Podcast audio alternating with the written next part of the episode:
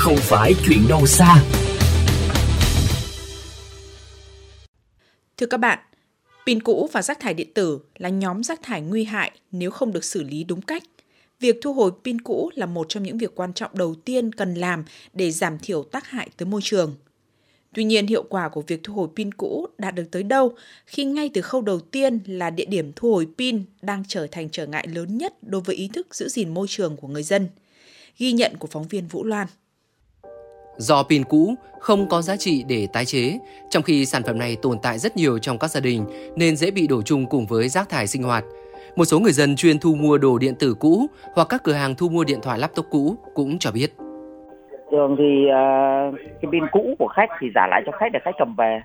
Còn đâu là trường hợp mà khách không cầm về vì đằng nào pin nó cũng là hỏng rồi thì xử lý bằng cách uh, vứt qua rác thải sinh hoạt chung thôi. Pin nó tốt khoảng ba bốn mươi nghìn một cân, điện thoại rẻ hơn, điện thoại có lúc họ không mua thì mình không mua. Còn dân người ta vứt đi đâu là việc của họ ấy. Pin của laptop thì thường thường mình, mình cứ bán để bán, còn cái pin của điện thoại thì giờ không bán được, còn vứt sau đó là rác. Việc vứt bỏ những viên pin đã sử dụng trong mỗi gia đình cũng khiến chị Nguyễn Trang băn khoăn khi mấy địa điểm thu gom pin quen thuộc không thu nhận nữa. Thời gian đầu mà mình gom pin thì mình có đem pin đến những nơi thu gom, ví dụ như là Vinmart. Nhưng mà tầm khoảng cuối năm ngoái thì mình mới được biết rằng là một số cái điểm khác quanh Hà Nội cũng ngừng nhận pin luôn. Thì lúc đấy thì mình rất là ngỡ ngàng, chỉ biết là có một cái nhà máy ở Thanh Trì thì họ sẽ nhận pin. Nhưng mà rất là khó khăn cho cái việc gửi pin đến đó, đặt Grab hay gì đấy thì nó rất là tốn tiền và không biết là đến nơi người ta có nhận hay không. Bây giờ mình không biết đem đi đâu. Hiện nay tại Hà Nội đã có một số địa điểm mới thu gom pin cũ. Đầu tiên là công ty cổ phần pin Hà Nội Habaco ở địa chỉ bảy mươi hai đường Phan Trọng Tuệ, thị trấn Văn Điển, Thanh Trì.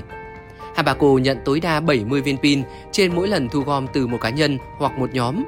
Ngoài ra, còn có một số địa điểm thu hồi pin khác là cửa hàng xanh, hệ thống siêu thị AEON tại Long Biên và Hà Đông, tuy nhiên là vẫn quá ít và chưa thực sự thuận lợi cho người dân. Bên cạnh đó, người dân cũng có thể gửi pin cũ tới một số sự kiện thu gom tự phát.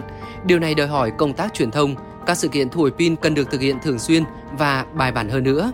Chị Nguyễn Linh, đại diện tổ chức Green Life, nhóm đã từng có địa điểm thu gom pin cũ, chia sẻ. Cái địa điểm tập trung ở đây có một phần là thuận lợi ấy, bởi vì ví dụ có những người là mọi người mang đến kiểu tiện mọi người mang ấy. Tuy nhiên thì không gian cũng khá nhỏ và nếu mà mình làm viện mà quy mô lớn tập kết quá nhiều rác thì nó cũng ảnh hưởng đến cái việc an toàn phòng chống cháy nổ ấy ạ. Nên là bọn em cũng không không thu nhiều được, thường là bọn em sẽ theo sự kiện ấy, thì nó gọn hơn. Người dân đã nâng cao ý thức và sẵn sàng chung tay bảo vệ môi trường sống tốt hơn. Cùng với đó, phía cơ quan chức năng và doanh nghiệp liên quan cần đẩy mạnh xây dựng các địa điểm thu gom thuận lợi, hợp lý để các hoạt động vì môi trường phát triển và đạt hiệu quả cao hơn.